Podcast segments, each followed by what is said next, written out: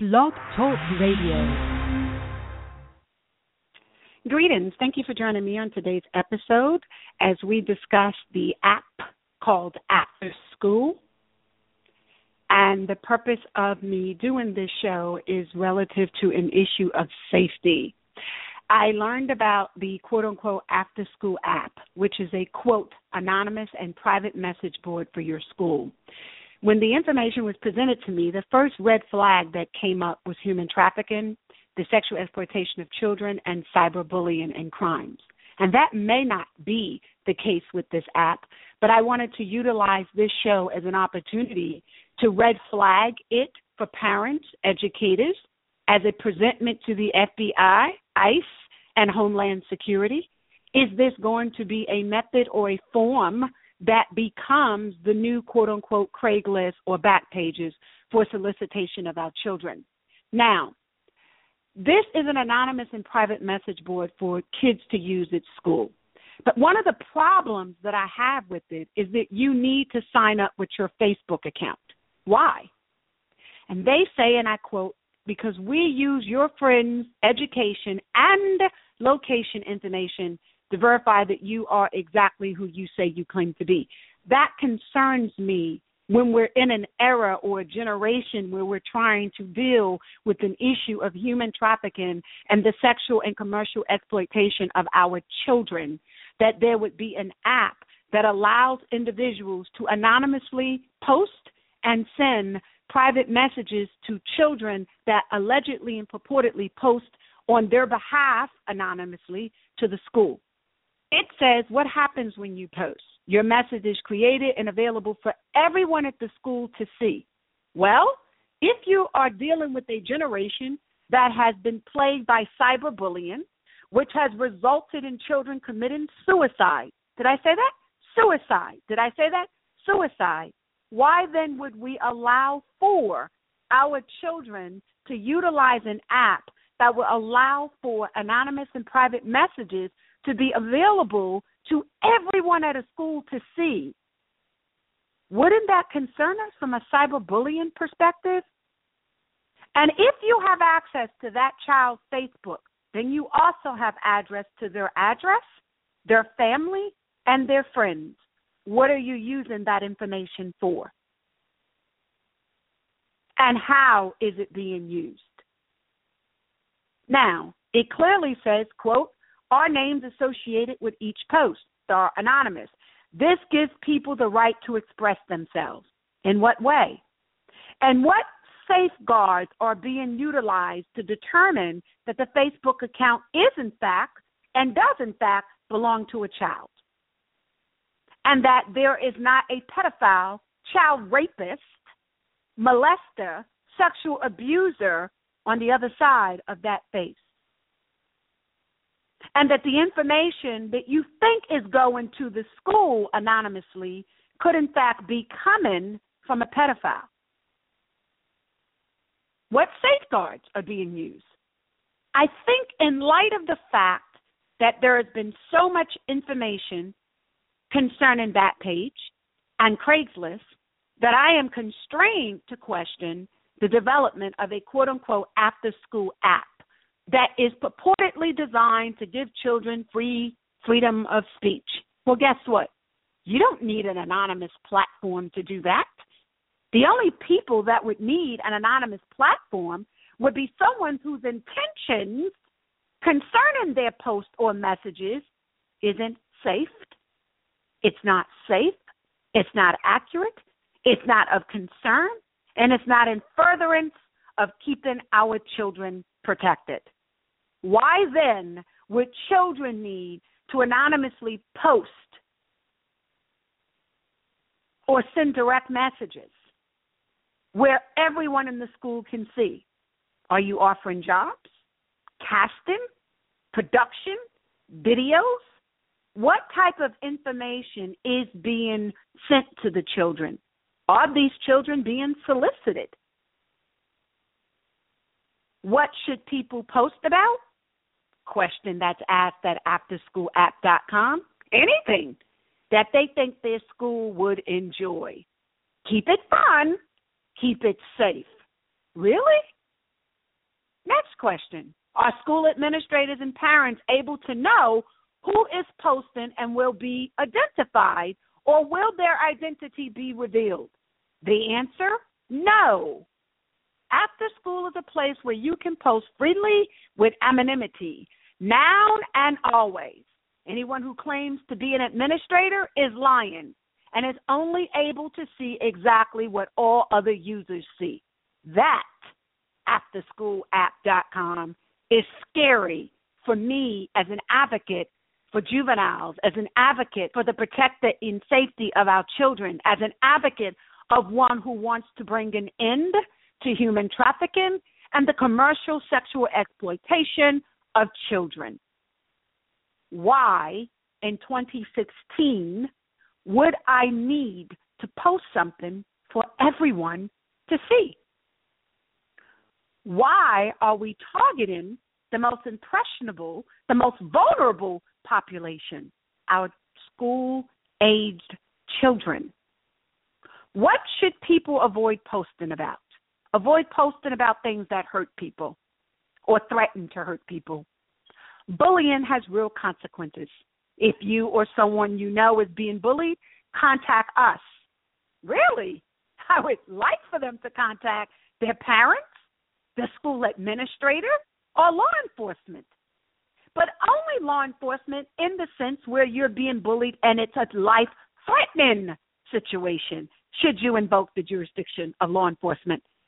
Otherwise, you need to bring it to the attention of your parent, guardian, caregiver, teacher, counselor, school administrator. Why would I bring being bullied to the attention of an online website? So that you can initiate the investigation? Really? Why wouldn't I want to take it to the school to whom the posts are being readily made available to. Now, is it just me or is this just not common sense? FBI, CIA, ICE, Homeland Security, the FBI Cyberbullying Crime Unit. Is it me? Am I missing something? Am I being too overprotective? Because quite frankly, I am so surprised that you all have not shut this app down. Who in this generation, in light of human trafficking, the sexual exploitation of children, suicide as a result of being bullied would authorize or permit this type of interaction with youth. Yes, there are First Amendment protections, both commercially and for freedom of speech. I get it, I understand it. But I just have some feeling that this is going to become something like a Backpage, something like a Craigslist that's going to subliminally start out what appears to be innocent, but ultimately might create more problems for our children than we could ever have anticipated. What are you thinking? Do we shut it down? Do we monitor it? Obviously, you monitor it. That's the purpose of the show is for. I don't want another child, the world, particularly in my backyard of America, to be subject to or victimized by some cowards who use anonymity as a means to broadcast messages concerning our most vulnerable population through use of direct messaging. And that that same organization or company would in fact have access to their Facebook page, Facebook page, family, friends, relatives, which is why I don't have a Facebook page. You will never see me posting pictures of my family or loved ones. I'll send a tweet before I think to do something like that. It is not a system that you and law enforcement have been capable of effectively monitoring on no level. Law enforcement in America, no matter how diligent you think you've been, you have failed at being able to protect our children. And so now we allow for social apps like this that makes the environment for a pedophile, a child rapist, more likely, more susceptible to use this as a median or mode. If your simple argument after school app is, well, we monitor the Facebook to verify location. Well, if I stand to be corrected, I think it was NBC or ABC who some years ago we're doing shows on monitoring who's really behind the computers. Now, for those of us who may use those measures in an effort to determine if it is a pedophile, that's one thing. That's an investigative measure. But for those who are actually engaged in the solicitation of youth and use it as that method, that is problematic. Now, what should I do if someone is bullying me? Quote, contact us with your name and school. Not contact the school. Contact us with your name and school for help. You can always drop us an email, and then it gives the email address. Really? Millions of children worldwide and families have been adversely affected by human trafficking, sexual exploitation, hundreds of thousands of children worldwide are being affected by suicide.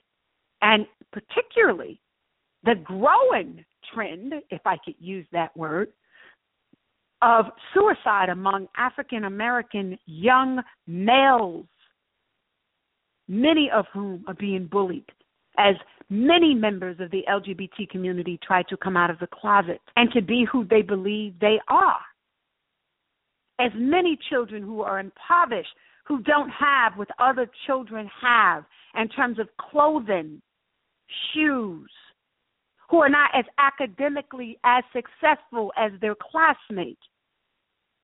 And we're just giving them another medium, another mode to communicate hate speech, maybe based on one's religion, ethnicity, or nationality. Really? It says, quote, we can't stop kids from using technology, but we can seek to gain understanding and learn the best ways to approach the subject.